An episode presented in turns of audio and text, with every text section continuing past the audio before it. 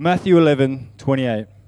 Come to me, all you who are weary and burdened, and I will give you rest. Take my yoke upon you and learn from me, for I am gentle and humble in heart, and you will find rest for your souls. For my yoke is easy and my burden is light. This is the word of God.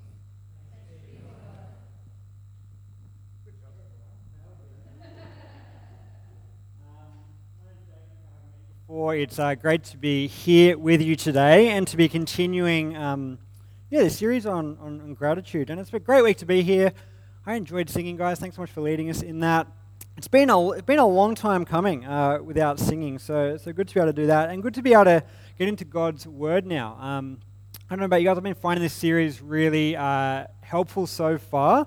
Um, and it's really practical to, just to be considering how I'm going and actually being grateful over this season. I had a really uh, particular opportunity to put last week's teaching into practice over the week.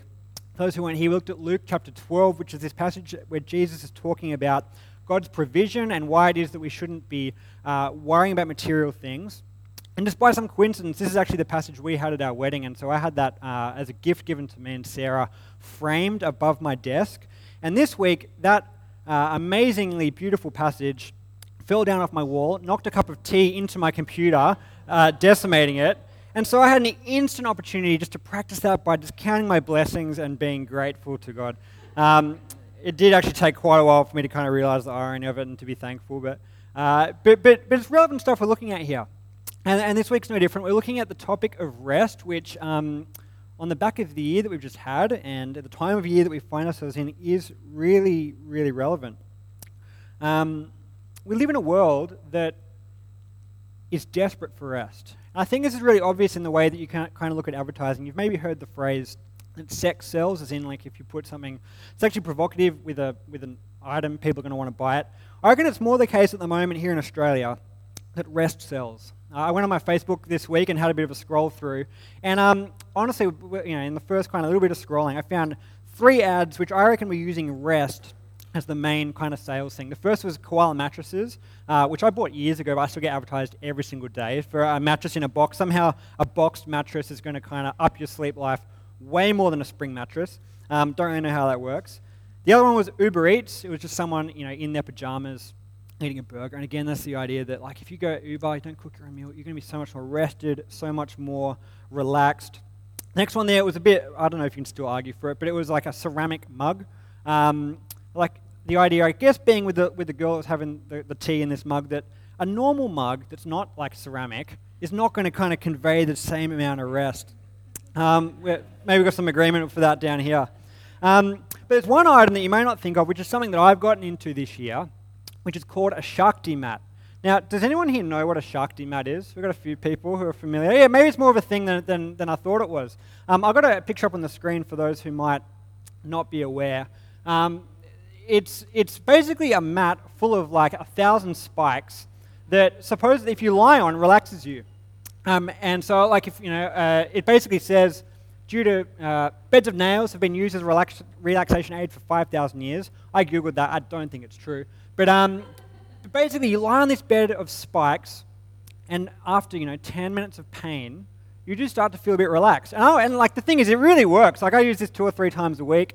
Um, I think the reason it works is that the blood is like leaving your brain and going to your back, which can't be good for anything, but it makes you feel really nice. Probably the same relaxation you get if you donate blood. So, um, but, but I think that this is from their website. And like you can sell anything with rest. If you promise to rest, you can literally sell someone an $80 mat full of spikes for them to lie on because we are desperate to, to rest. Um, I reckon as we finish this year, and, and it has been a tough year. It's been a tough year for our church. Um, it's been a tough year for those who, who are in leadership here and who are serving across the board in all the different areas. It's been a tough year for our country and our world. We need to remember and be thankful for the fact that we've got an amazing rest in Jesus. Um, that's what we're going to be looking at today. Those, those couple of short verses that, Je- that Jez just read, we're just going to be kind of soaking in that now, reflecting on what it is that Jesus invites us into, and how it is that we've got a rest for our souls if, if you know Jesus, that really you can't get anywhere else. So I'm just going to pray now and we're going to get into it. Heavenly Father, I just want to thank you uh, for your word, um, not just in, in a quick line, but in a, in a deep reality that, that um, the fact that you speak to us is something to be grateful for, that we don't have to navigate this world on our own. We don't have to try to figure everything out on our own. But you have spoken. Uh, you are speaking to us now. And you're not just speaking idle, dead words, but you're speaking words of life, uh, words that, that can transform our hearts and our minds. And so we pray as we get into your word now that you'd be doing that, that we would actually enjoy this time uh, with you. And we pray in Jesus' name. Amen. So, like I said, we're going to be sitting in these three verses of Matthew chapter 11, which is just part of Jesus' teaching about what life is all about. And if you, if you look at these verses, you see in verse 28 that it begins with an invitation, which is Come to me, all you who are weary and burdened, and I will give you rest. Jesus' invitation isn't just to anyone, it's to people who are feeling weary, burdened like they're carrying a great weight. I feel like it's a metaphor that just kind of works well. Like you don't have to even think about the fact that it's a metaphor. Obviously, it's talking about a physical burden. It's talking about a kind of a soul inward experience, but all of us can relate to this this idea of just feeling weighed down. Part of my schooling was outdoor ed, so once every year we would have to kind of load up in a backpack everything we need for four days so food, water, clothes, and a tent, and you'd, you'd set off and walk through the bush a bunch of kilometers. And carrying these backpacks would turn what otherwise would just be quite a probably relaxing, nice walk uh, through the bush into something that would leave you at the end of the day just feeling sore and exhausted. Sometimes more than others. I reckon everyone who was at a school that did this kind of thing at least once did the prank of putting a rock in the bottom of someone's bag. I have such clear memories of getting this perfectly smooth rock, probably the size of a brick, and one morning putting it in the bottom of this guy who was a bit, he was a bit of a loudmouth sort of guy, so I feel like he could cop it. And, and, and to just to be watching him throughout the day, oblivious, tired, worn out, sore, but not knowing that he was just carrying this extra dead weight through the day. And obviously, he was furious at the end of it. Um, I reckon you can get through, through a day just feeling like that, just feeling like I've been worn down and I'm tired. I, I, carry stress on my shoulders, so sometimes after a hard day, if, even if it's been like on the computer or talking to people or some, some stressful thing going on, where you just feel physically weary. Jesus is calling those and inviting those who feel like they're carrying a heavy load. And I think intentionally, he doesn't spell out exactly what the nature of this burden is. It's, it's so broad that I think captures really everyone in some part of life. And if you look through the stories of Jesus' life, you see him calling people into fellowship with him, into relationship with him, that, that carry a whole range of burdens. I think the big one is the burden of sin, the sense of moral failure that, that we each have, the sense that we haven't done right, either by God or by others that we carry in us like an evil streak that just kind of runs through our life. There's the burden of guilt and shame that comes with that. And when Jesus meets people that experience this, he, he invites them. So he says to Mary, Magdalene, the prostitute, he says, Come. There's the burden, I guess, that goes a bit with that the burden of the law, the pressure to, to kind of fix that sin problem by, by doing right, living an upright, moral life, to be a good person, to be someone who is religious. Um, but with that comes a, comes a burden of never knowing if you're good enough. When Jesus meets the religious people and people like Paul, the Pharisee, he says to him, Come. He invites him in. There's the burden of the difficulties of this world, the burden and the pressure and the exhaustion that comes with living through poverty or mistreatment or oppression or, or the poor health of you or those around you. When Jesus walked the earth, he, he, he walked through the multitudes of poor, sick, and oppressed, and he said to them, Come, come and rest. There's the burden that just comes from living in a world that does life the way that our world does it. The burden of careerism, the idea that you need to advance or succeed to make something of yourself. That if you don't live up to your full potential in some way, that, that, that your life's kind of for nothing. That's an exhaust, exhausting pressure to live under to always have to be getting promoted, always have to be climbing.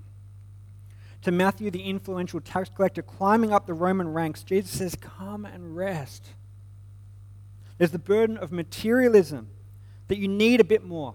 You need a bit more in your bank account, you need a bit more nice things in your house, maybe a new phone, a better wardrobe, a new car. to the rich young ruler who is weighed down by everything that he owns, Jesus says, Come and rest.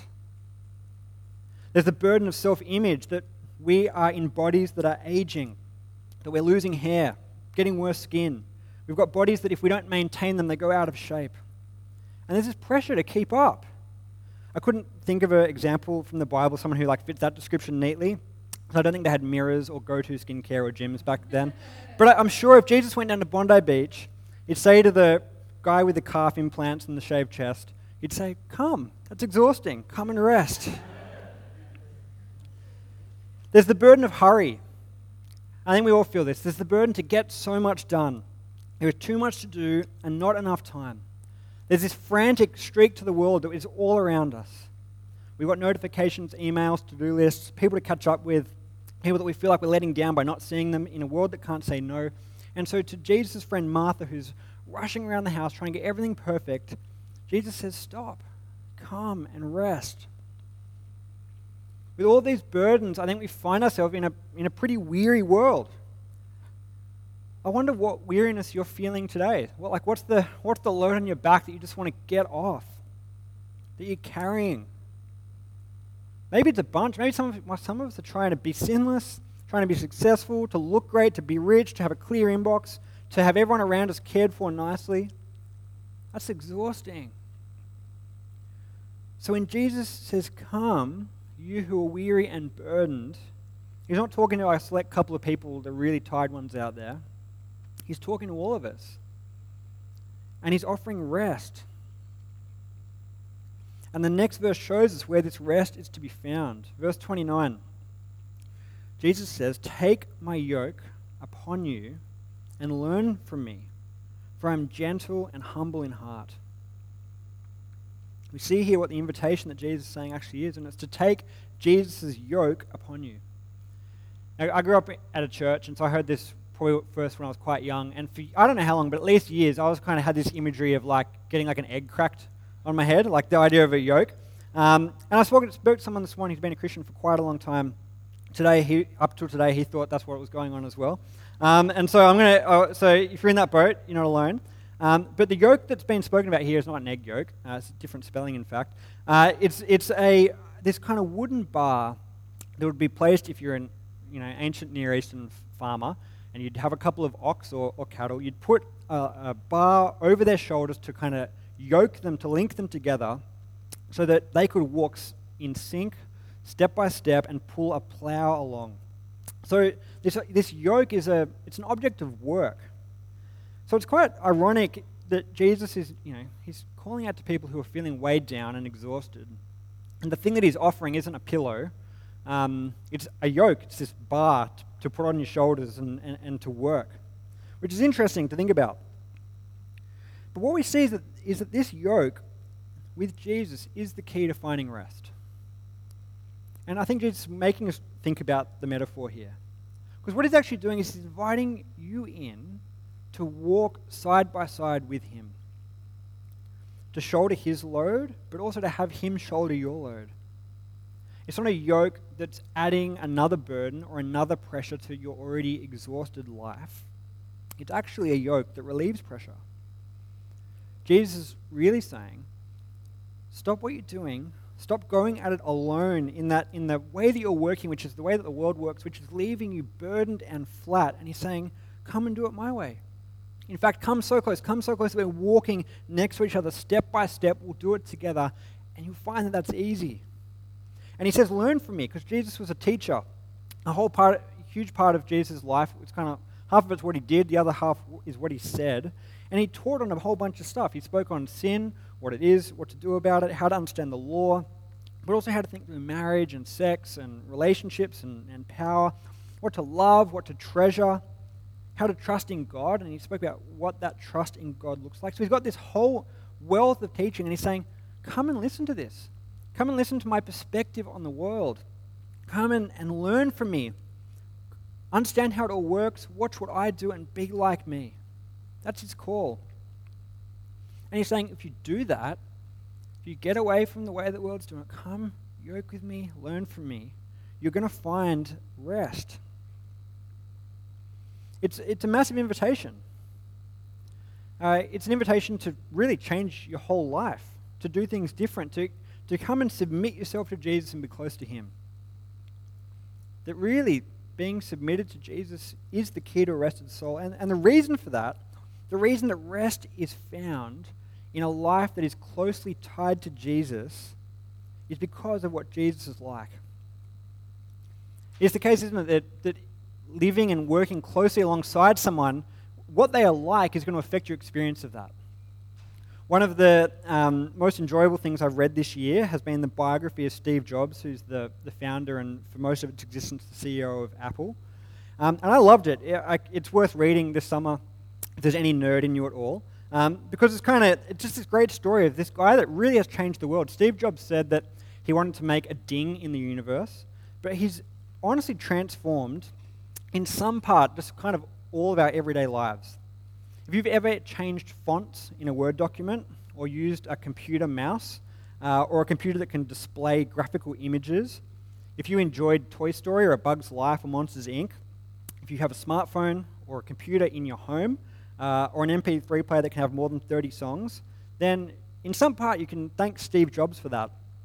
And if you're like a PC guy that's doubting his impact, just imagine a world where the best phone was a Blackberry or the highlight of using a computer was Microsoft Excel, or that the best computer animated insect themed movie of 1998 was Antz. Um, biggest disaster of 1998. So you'd think, right, with, with, it, with kind of his, everything that he did, and obviously his genius brain, people would want, to, would want to work for this guy. But the thing that was interesting in this biography is that it kind of didn't pull any punches in showing what Steve Jobs was really like. He got fired from Apple for a time because he was so hard to manage and work with. Those who worked under him were constantly quitting. There was such a high turnover of those directly underneath him. He would daily have outbursts that where he would yell and swear at his designers for making things that were too curved or not curved enough, or too blue or not blue enough.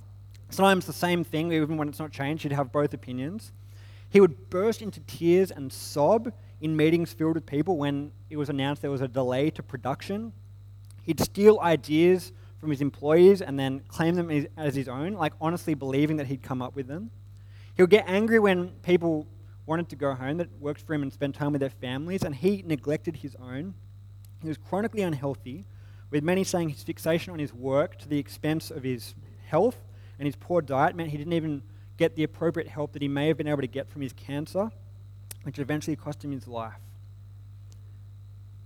the picture of his life, he was, he was incredible in so many ways, but it was clear that, that, that the closer you were in proximity to him, the more stress, the more burnout, the more anxiety that you had to go through if you worked at Apple. Not many people could handle working in close proximity to him for, for much time. So I wonder, what is it like to be in close proximity to Jesus? How does what Jesus is like affect our experience of, of linking our life closely and intimately to Him. Because I think that's why Jesus says what He says next. He's just invited you to be yoked to Him, but then He explains. He says, I am gentle and humble in heart. I wonder if you think of the words, uh, word association of Jesus. Um, if I said Jesus, what's the first word? I wonder how many people would say gentle. This isn't even a word we use very much, like except for when you're talking to a child about how they should treat a pet. That's when you'd be gentle. But other than that, we don't even really use the word. I had to Google it to even remind myself of what it means, and this is the definition. To be gentle is to have a mild, kind, or tender temperament or character. How, how good is that description of Jesus? A mild, kind, and tender temperament and character. Jesus isn't someone who is easily angered by you. He's not snappy. He's not disappointed or pushy. But he's someone who has a warm heart towards those who would come to him.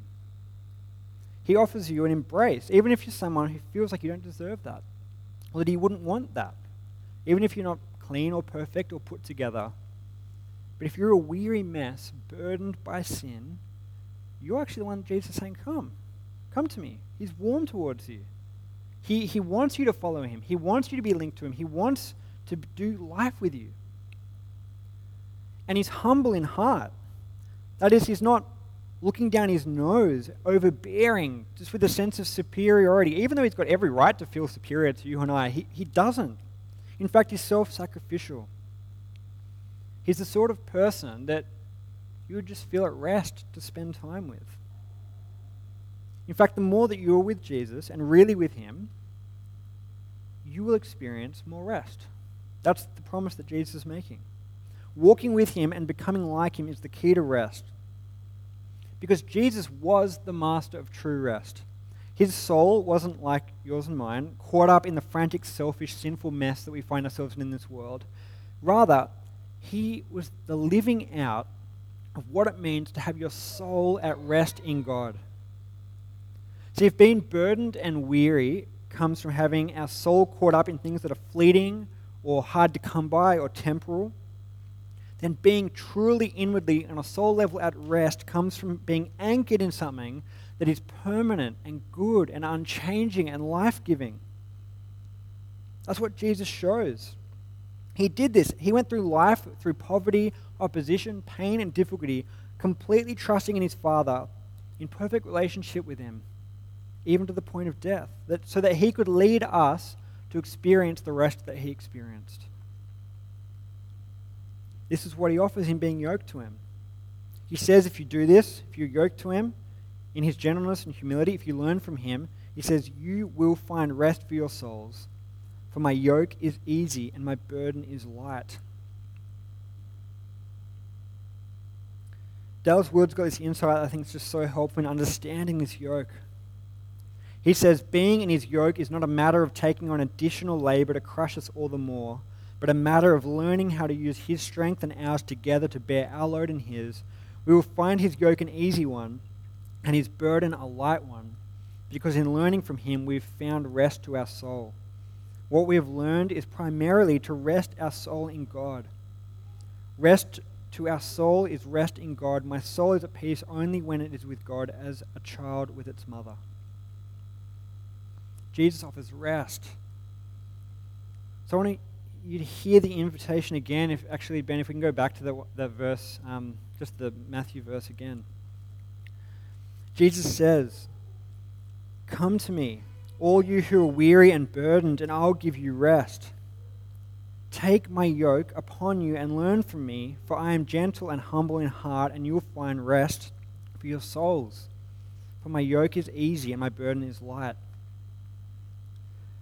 Eugene Peterson, who, who's a, who was a pastor, um, did a paraphrase of the Bible to kind of flesh out what each part of the Bible meant to him. And so I want to read what his version of this is, just to help us really, really get it. He says, Are you tired? worn out, burned out on religion, come to me. Get away with me and you'll recover your life. I'll show you how to take a real rest. Walk with me and work with me. Watch how I do it. Learn the unforced rhythms of grace. I won't lay anything heavy or ill fitting on you. Keep company with me and you'll learn to live freely and lightly. What an invitation this is. It's like it couldn't couldn't really be a better one, really. Um, it's it's an amazing thing that Jesus is offering to get rest, to let your burden go, to experience deep in, in your heart of hearts, in the core of your being, a peace. And so I've got two questions I just want to finish this time with. Really to kind of two groups of people in the room. Firstly, I want to ask have you accepted this invitation? Jesus doesn't take a posture here of being domineering or forceful um, or pushy, but he offers an invitation. And, often in, in the Gospels, there's this language of an invitation. And an invitation demands a response. Um, you can choose not to accept the invitation. You can choose to continue in weariness. You can choose to not trust that Jesus can do what he's saying he can do. Or you can follow him and if you follow him, you, you'll, you'll come to a place where this rest really begins, which is at the cross. The biggest burden that we experience is the separation that we have from God. The uncertainty of whether we're really right with Him, the uncertainty of what will happen after we die. Just the knowledge that, that we're not okay with Him weighs us down. This is the first burden that Jesus would, would want to loose from you if you came to him. He took to the death the weight of your sin. That's what happened on the cross. He, he died in our place so that we wouldn't have anything getting in between us and God again. John Bunyan in 1678 wrote a book called The Pilgrim's Progress, which to this day is the best selling novel of all time. And it's an allegorical story um, fleshing out what it is to be a, a Christian. And it tells the story of pilgrim, of a pilgrim named Christian, who has traveled with a great burden on his back through doubt, trials, and temptation. And he tells the story that this burden is only finally taken off when he encounters the cross. And I really just love this part of the story. So I'm just going to read it for you where, where, where Christian loses his burden. It picks up I saw in my dream that the highway up which Christian was forced to go was fenced on either side with a wall that was called salvation. Up this way, therefore, did burdened Christian run, but not without great difficulty because of the load on his back. Christian ran thus till he came to a place somewhat ascending, and, I, and upon that place stood a cross, and a little below in the bottom a tomb. So I saw in my dream that just as Christian came up with the cross, his burden loosed from his shoulders and fell from his back and began to tumble, and so continued to do till it came to the mouth of the tomb where it fell in, and I saw it no more. Then was Christian glad and lightsome and said with a merry heart, He hath given me rest by his sorrow and life by his death. I just love that final description of what it is to, for the first time in life, experience what it is to exist without a burden on your back. That he is glad and lightsome. That he understands that what has happened is that he has been given rest because of the sorrow of Jesus. And I've had the privilege over the years to see a, a, a bunch of people come to know Jesus for the first time and experience that and, and to talk to them about that. And time and time again, I've heard people describe it as being like a load off. Like there's a lightness about it, a restfulness about it. That that is really the key to having rest in our souls. And that's just the beginning of a life lived differently. That's, that's, that's day one. And then Jesus would, would call you on to, to walk with him through life, living in all areas of life in the most restful way possible. That's the invitation that's there for you today. And if you haven't accepted that invitation, we want to talk to you. We just want you to know that that invitation is on the table. That's what Jesus is asking you to do, to accept. And we'd love to talk to you more about that. But for those of us who have accepted this invitation, my question is, is simply this Are you experiencing this rest? It's possible to know of this rest in theory, um, but not actually experience it tangibly. And I'd be lying if I said that wasn't a place I reckon I find myself in potentially even most of the time. To know that Jesus offers a way of viewing the world uh, differently and actually yourself thinking about the world differently and experiencing that is two separate things. I think it's possible that you can be a Christian and still, for the most part, feel the same weariness and exhaustion as the rest of the world. And in a year that's been hard, maybe it's the case that you're feeling that right now. You're not feeling super rested. And the idea of having a week at church where we're thanking God for rest, we're not feeling in any way rested, seems a bit weird. Um, or maybe the thought of having an easy yoke is a bit lost on you because it's not been an easy year. I think it's worth noting that having an, easy yoke, an easy invitation from Jesus, doesn't mean having an easy life. Um, John Ortberg, who's, who's written a bunch on this verse, says easy is a soul word not a circumstance word, not an assignment word. Aim at having easy circumstances and life will be hard all around. Aim at having an easy soul, and your capacity for tackling hard assignments will actually grow. The soul was made for an easy life, was not made for an easy life. The soul was made for an easy yoke. Your soul is made for Jesus. Even though life can be hard and exhausting, the best possible experience of living a life in this world will be found in having our soul anchored in God. So, so particularly when life is hard, when we've had a year like the one that we've had, we need to make a deliberate decision and intention to rest ourselves in Jesus. Every single day, we need to take up Jesus' offer. We need to, we need to go to Jesus and say, Yeah, I'll come. Um, again, I'll realize that the call of this world to, to do more and have more and just go, go, go is not going to be good for me. It's actually going to destroy my soul. And so I'm going to stop. I'm going to rest. I'm going to go to God. I'm going to be close to the one who is gentle and humble. I'm going to sit at the base of the cross and just contemplate the goodness of Him. I'm going to learn how to block out the noise which is just pulling me in a thousand different directions and sit quietly with God and be at rest like a child with its mother. We need to learn to imitate Jesus again and again and again. He says that it's about learning from him, being yoked with him. It's, it's an active word that you're invited into. So we need to practice resting in Jesus. We need to break free from the idea that I think many of us have that God is somehow more pleased with us when we're getting a whole bunch of stuff done. That God's happy with us when we're productive and disappointed in us when we're not, when we're idle or still. We need to practice resting in Jesus. I, I grew up in a, I think the, the Christianity I grew up in, I, maybe it's just the way I heard it, but I, basically seem to be saying that there's Ten Commandments.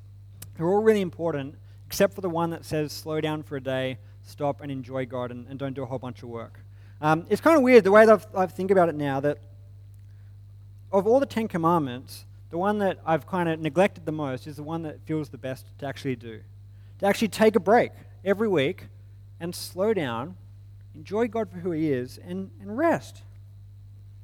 We need to learn the way of Jesus to center our souls in God. And I reckon it's the case that when you do this, when you find yourself truly at rest, you also find yourself being more thankful. I think busyness is one of the like biggest blockages to being thankful. If you're only thinking about what you've got to do, what needs to get done, you can't just stop and reflect on the, the countless good things that God has placed all around you. Whereas when you slow down and stop and be with God, you just notice that there's just nice things every day, from the weather to the food to, to, to anything. So I want to encourage you over the next few weeks to take some time to rest. Between now and Christmas, I reckon for many people it's going to be a, busy time. Hopefully, between now and then, you can rest. But maybe after Christmas, in that kind of sweet time between Christmas and New Year's where there's not a whole lot necessarily going on, I want to encourage you to, to even now choose a day in that time that you're just going to rest. Not you're going to catch up with everyone that you can or do all the errands or paint the house or whatever else needs to happen. Not even that you'll just holiday. Um, I know many people have a holiday over the next little while, but it's, I think it's something more than that. It's having time to stop and be with Jesus, to reflect on Him, to talk to Him, to listen to Him, to be still with Him, to sit at the cross and learn from Him, and to be thankful. I'm going to pray that we can do this. Heavenly Father, I just want to thank you for your word. And I want to thank you for the rest that you offer us and the invitation that it is to come to you, to lose our burdens, uh, and to have really nothing in us, nothing weighing us down t- to stop us from being able to relate to you fully. Lord, if there's anyone here who is uh, not sure what they make of you, maybe haven't accepted this invitation, I just pray that whatever it is that's, that they need to think through, talk through, um, understand in order to do this, that you just help them with that. That there might be people in this room, in this city, that are accepting this call, this invitation to a life of true rest. And we just pray for us as a church as we come into a time of year where hopefully we do have opportunities to slow down. That we would slow down and be with you. That we would be in your word, with you in song and in prayer. Um, and that we'd just be thankful for this. That you are not more pleased with us when we were busy, but, but you are warm and gentle and humble in heart towards us. And so we thank you really for you. In Jesus' name, amen.